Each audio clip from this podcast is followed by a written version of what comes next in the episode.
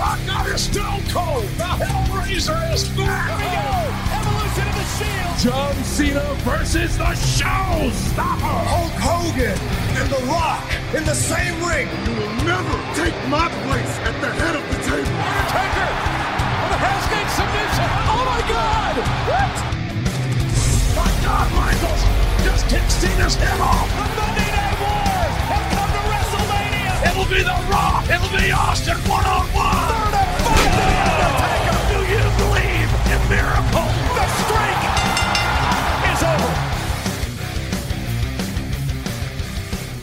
What's up, guys, and welcome back to Rivalries on the WWE podcast on this Friday, March 11th, as we are just, what is it, three weeks away from WrestleMania.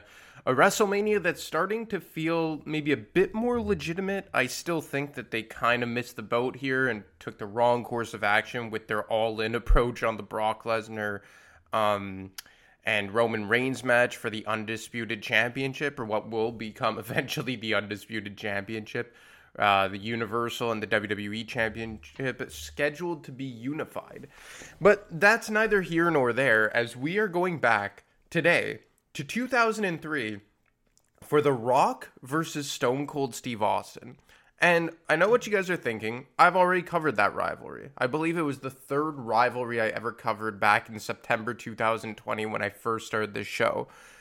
But in light of Stone Cold Steve Austin returning at WrestleMania 38, albeit we don't know if that's in a wrestling match or just the KO show or what type of context it will be. Austin referenced his final match against The Rock 19 years ago at Safeco Field in Seattle. So I think it's important to go back and review that rivalry. The Rock versus Austin, but just their rivalry in 2003. The last time I reviewed it a year and a half ago, we covered it going all the way back to 1997 when they feuded over the Intercontinental Championship. Then in 1998 99 when The Rock was the corporate champion. Then in 2001, the, the build to the biggest WrestleMania main event of all time. And yes, it was bigger than Brock versus Roman. And the eventual heel turn of Stone Cold Steve Austin at WrestleMania 17. But going back to 2003 to break down Austin's last ever program and run as a full time competitor is something that I believe we ought to visit, right? And this is not to say that Stone Cold Steve Austin is going to come back and wrestle, you know, even on a part time basis. Who's to say if he's even going to wrestle a one off match? But because he brought up his final match 19 years ago, I think it's at least fair to revisit that in the small chance that he does lace up the boots. So, going back to 2002, we had the walkout of Stone Cold Steve Austin when he cited bad creative, probably declining health, and he walked out on Vince McMahon and the WWE after finding out that he was going to quote do the favors for Brock Lesnar on a non um what was it? A non uh, no it was televised. It was just it was there was no build to it. It was a non-promoted match between him and Brock Lesnar at the King of the Ring tournament qualifying match. So he walks out and for the back half of 2002 we have a Stone Cold Steve Austin list WWF or WWE I forget the when the exact transition was made. I believe it was in April of 2002 coincidentally the Rock drops his undisputed championship to Brock Lesnar in August of 2002 at SummerSlam, and he walks away from the company on a full time basis. And they end 2002 with a rockless WWE. So, the two biggest stars of the last four to five years pretty much left at the same exact time.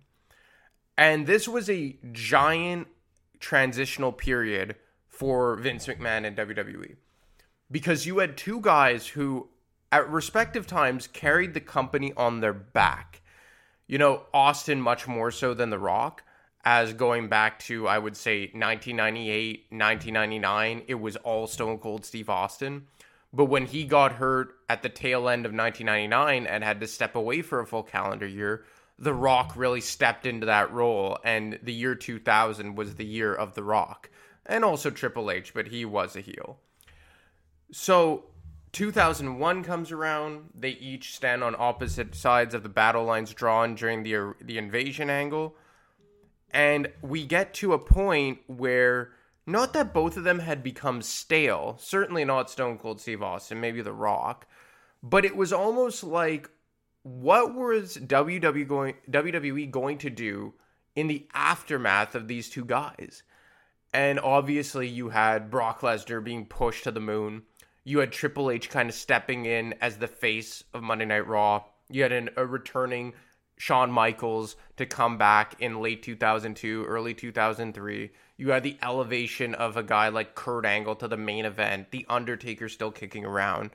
So it's not like WWE had nothing in light of both of these guys walking away in mid 2002, but it still was a massive hit. That would be like if now, I guess not so much Brock Lesnar because he's not really a full time guy, but that would be the equivalent of, you know, Roman Reigns and Seth Rollins leaving in the span of two months. Like, what would WWE do right now? And I would argue they'd be in worse shape today because at least they had the star power 19, 20 years ago to kind of at least give like a half reasonable facsimile for those two guys. But it still was a mega shot nonetheless. But just about in the in 2003, January of 2003 rather, we start to hear rumblings that The Rock is making his return to SmackDown and he returns as the Hollywood heel to face off against Hulk Hogan in the rematch from their contest contest 11 months prior at WrestleMania 18 in Toronto. The Rock comes back, full blown heel, Hollywood heel, defeats Stone uh, Hulk Hogan at the Bell Center in Montreal, my hometown, in what was kind of the Montreal Screwjob 2.0, except this time fully a work. On the same night, Stone Cold Steve Austin returns to face Eric Bischoff for his first match in what was it, eight or nine months or so. Absolutely destroys Eric Bischoff, one of the biggest pops in the history of professional wrestling. Proud to say it was in Montreal, my hometown. Unfortunately, I was not there because I was eight years old and my parents would not let me go and stay up till midnight on a school night.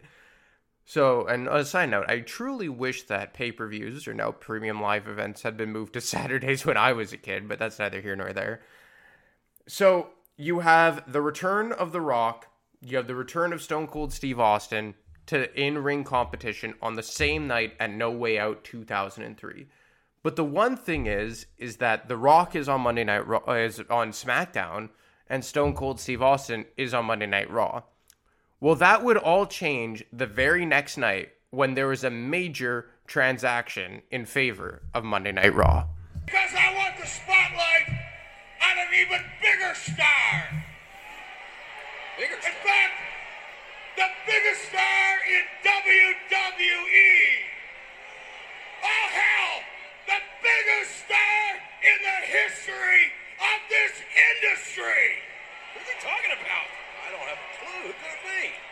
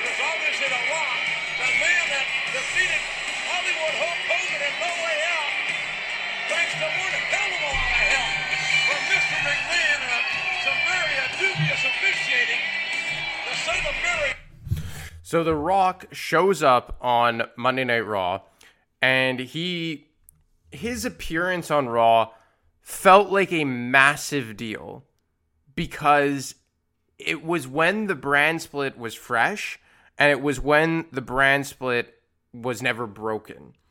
But now the question became what the hell is The Rock doing on Monday Night Raw?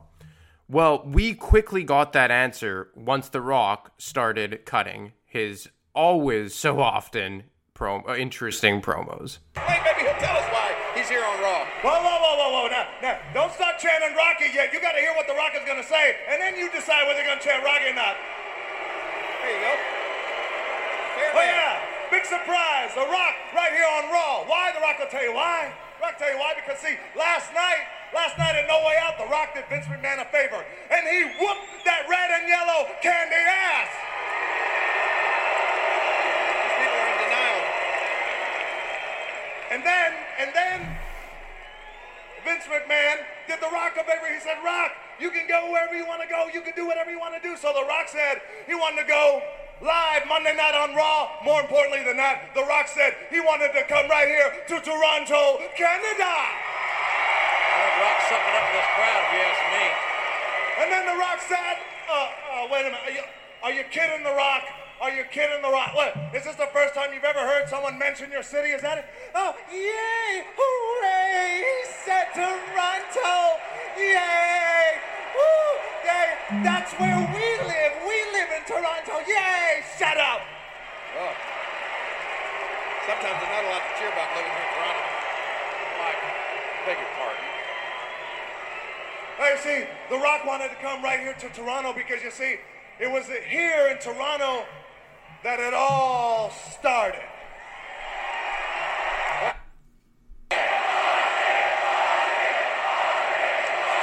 Chanting for Stone Cold here. What? You, uh, you voted for Stone Cold Steve Austin. Look, they're proud of him.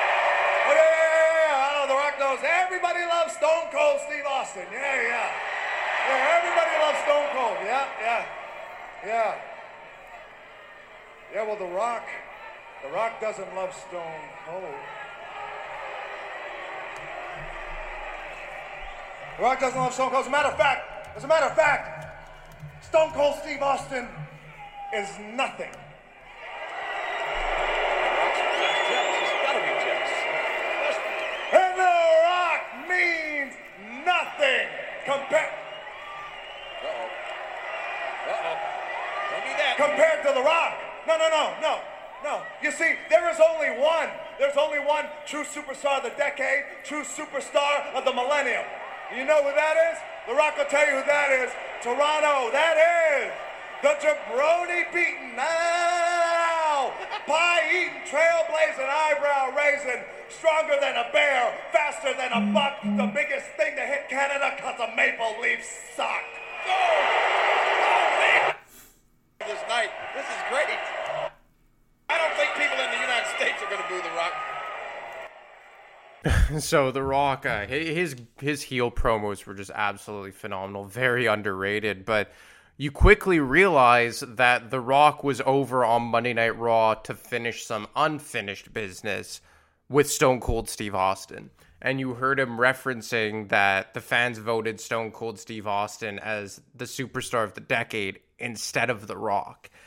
And the thing is here, and I believe I touched on it with Matt on our last um, show that we did together on Monday, is that these two never really collided unless it was like a WrestleMania feel match. I believe he said they collided once at Backlash following WrestleMania 15 in 1999.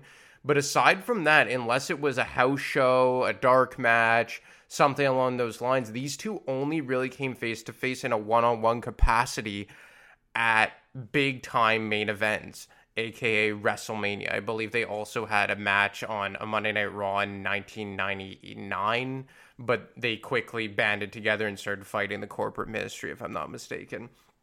So when The Rock brought up that he was planning to confront Stone Cold Steve Austin, you really got a feel like, oh man, this is going to be huge.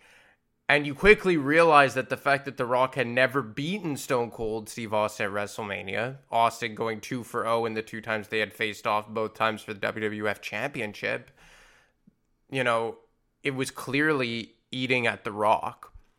And when these two finally came face to face on Monday Night Raw, it had the true feeling of a big fight feel. Oh, here we go.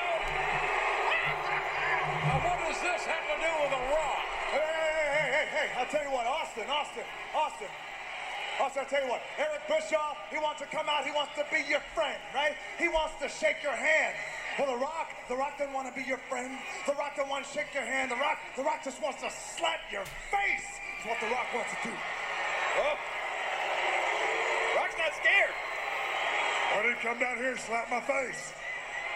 It's real simple. It is real simple, Austin. Austin, The Rock, The Rock, The Rock has done it all in this business.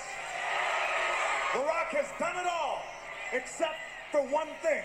Austin, Austin, do you remember the last two times you went one on one with the great one?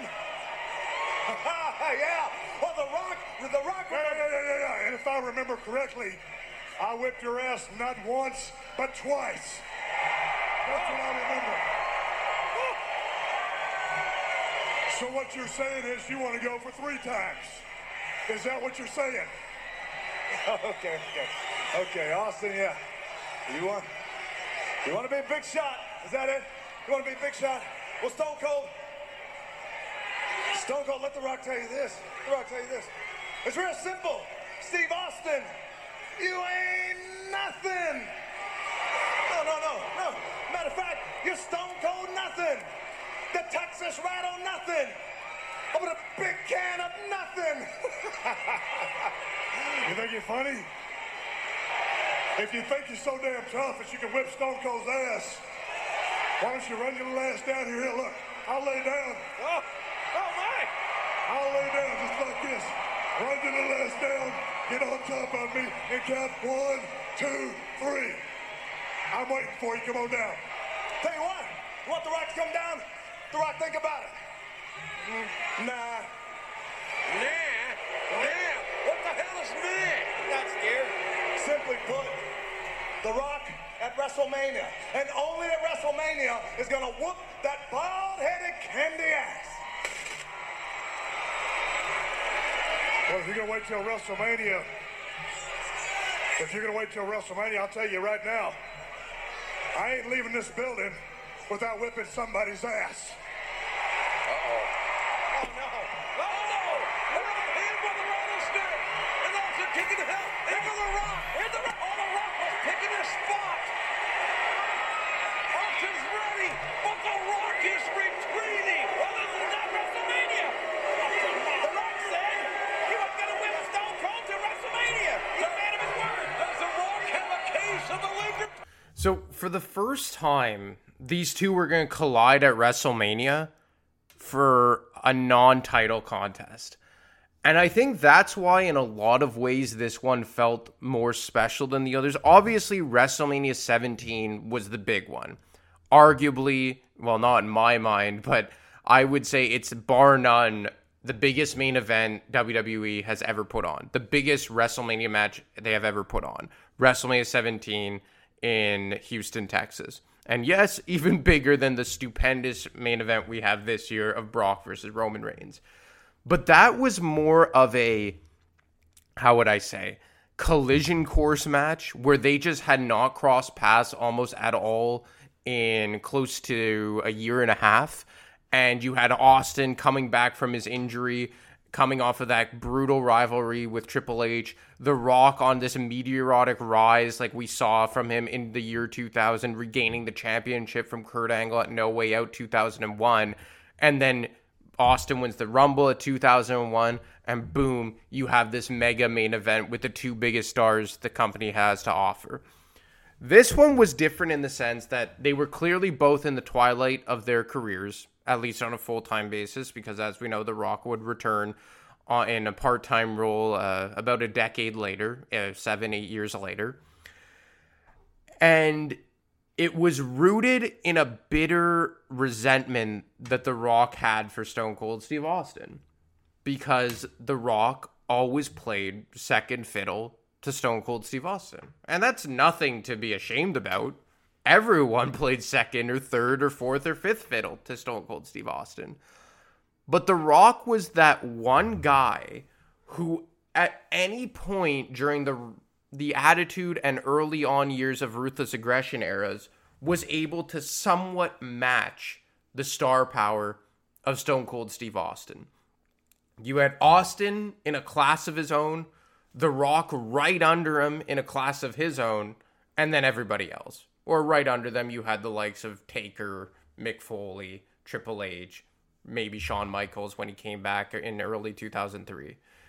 But The Rock and Austin were completely in their own respective stratospheres. But Austin was in a higher stratosphere. And everyone knew that. I was a huge Rock fan, more so than an Austin fan. I was one of the few on the side of the Rock, but I, oh, I but I even knew that Stone Cold Steve Austin was a tier above. And it was cool for them to translate that real life, I guess, perception onto the product. And obviously, there was no real life resentment. It's fairly well documented that these two have immense respect for one another. But the fact that they were able to play off something that was so clearly evident and true in a lot of ways made it for an organic and almost genuine type of program as you build towards the hat trick of matches, the trifecta, and what would ultimately be the, final installment in what would probably be regarded as the greatest rivalry of all time. And the one thing about this is that The Rock playing this new Hollywood heel character that I would argue was the best version of himself as a heel. Even better than his meteoric rise as a babyface in 2000, and that's saying something, but I think had The Rock stuck around for a bit longer as the Hollywood heel, it would be talked about more, but unfortunately, we only saw it for about two or three months in 2003 before he would ultimately step away. And then every time since he's come back, he's been a baby face, which is completely understandable. But you had him doing arguably the best work of his career as a heel, and Stone Cold Steve Austin just doing his classic Stone Cold Steve Austin character that just never gets old. And you had money, and you had a match that was arguably outshining the two world championship matches heading into WrestleMania.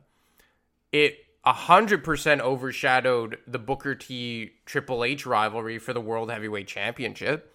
And what's indicative of that is the fact that Austin Rock went on after that match at WrestleMania 19. And you could make the case it overshadowed Brock versus Kurt Angle for the WWE Championship, which actually did main event the show.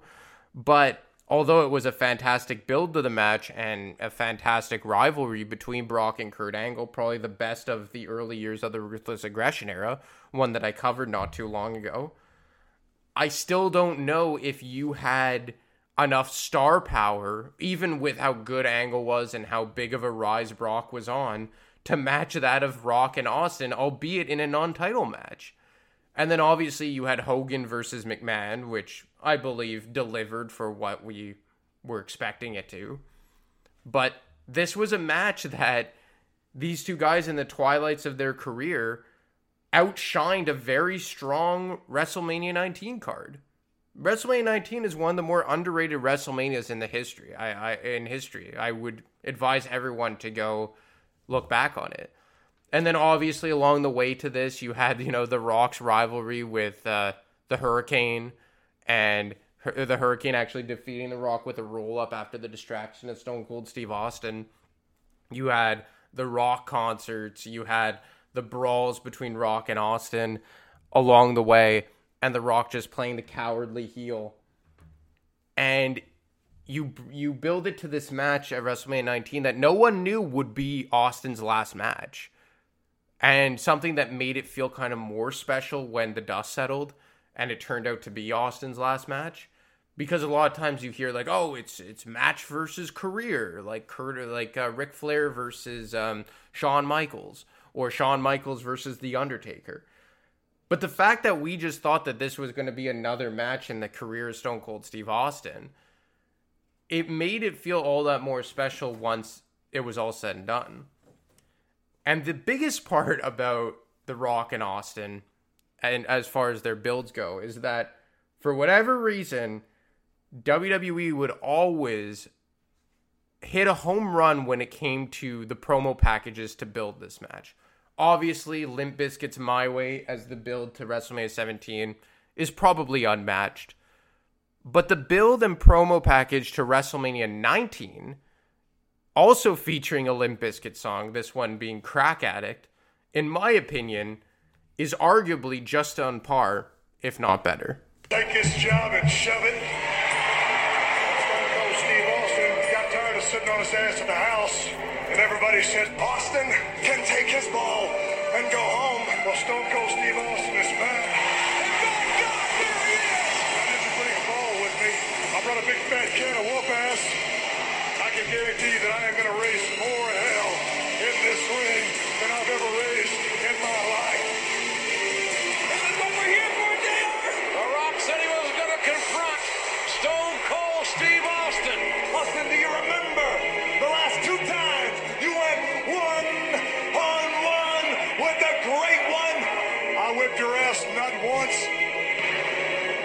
Twice.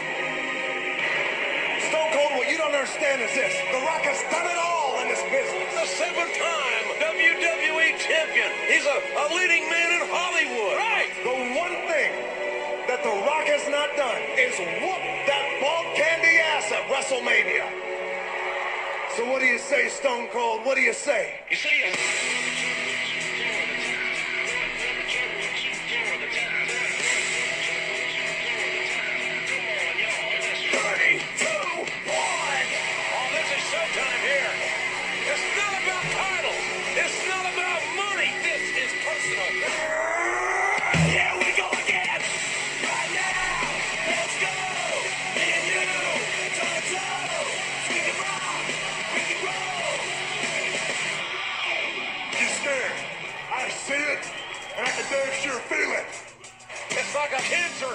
soul of a rock. He has never beaten Stone Cold at a WrestleMania.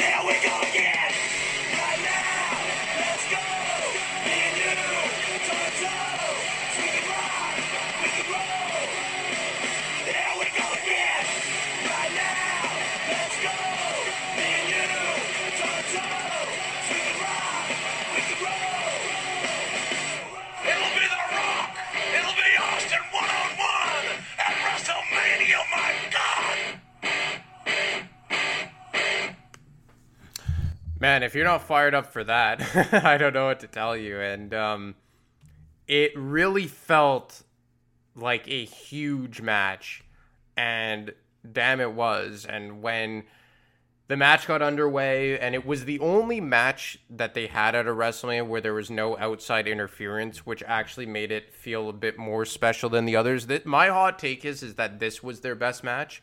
I know that WrestleMania 17 is objectively the biggest match of all time, their biggest one for the WWF Championship. They're both at the pinnacles of their respective careers. But this one felt special because A, there was no championship on the line, it was strictly personal, and there was no outside interference. It was just mano a mano, one on one, the two best to ever lace up the boots going at it.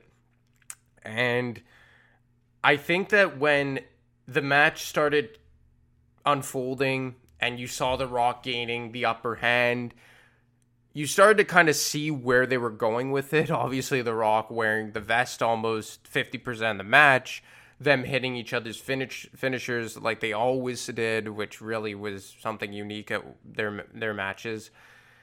You started getting the feeling like, oh, I think The Rock is maybe going to come out on top here. And as we got closer to the match, that's something that ultimately came to fruition. Out of. The will to win by Austin is unparalleled. But the the Rock, not unparalleled as well. Look at The Rock. He's like the Scorpion King. He's coiled. He's coiled to strike.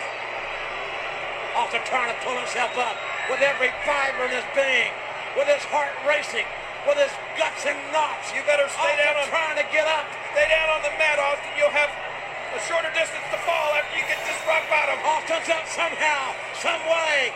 And the Rock, is he gonna do it? Not the third time. The third time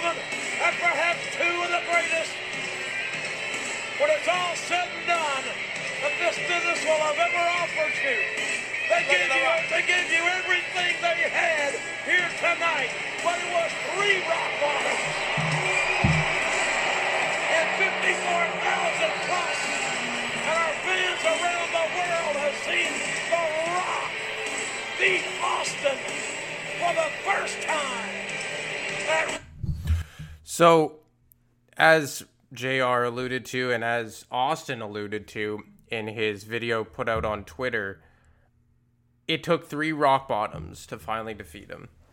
And the special part about this match and the fin- the the ending to it was that as soon as Earl Hebner, the referee, hit the three count, The Rock immediately broke character. And if you go back and watch, you see The Rock say something to Stone Cold Steve Austin, and they have since revealed what that conversation was. The Rock thanking Stone Cold Steve Austin for everything they did for each other, and just saying, like, you know, this was a great ride because I believe The Rock knew that at that point that it was Stone Cold Steve Austin's final match. And Austin putting over The Rock in the final installment of their trifecta of matches meant a lot to The Rock. And I think this solidified The Rock as arguably the number two of all time. Obviously, you can make that case for Hulk Hogan or Undertaker or John Cena or Ric Flair. But in a lot of minds, The Rock is number two on that totem pole behind Stone Cold Steve Austin. And I think that Austin walking away, going out to The Rock, was the right call because who else was worthy of defeating the uh, Stone Cold Steve Austin? Not just for the fact that The Rock was the second biggest star of the last 10 years behind Austin, but even the history between them. You know, their two prior matches at WrestleMania, them it coming down to them two in the 5 on 5 elimination match at the winner take all Survivor Series 2001 Alliance vs Team WWF. It just made all the sense in the world for this to happen.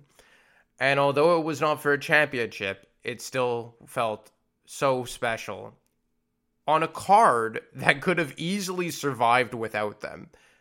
And for them to have really kind of outshined the rest of the card, a card that was damn good in its own right, you know, even Jericho and HBK in a kind of like mid card early match, you know, that tells you just how deep this roster was at the time. But Rock Austin 3 was a hell of a match 19 years ago, and it's one that was worthwhile visiting given the impending return of Stone Cold Steve Austin.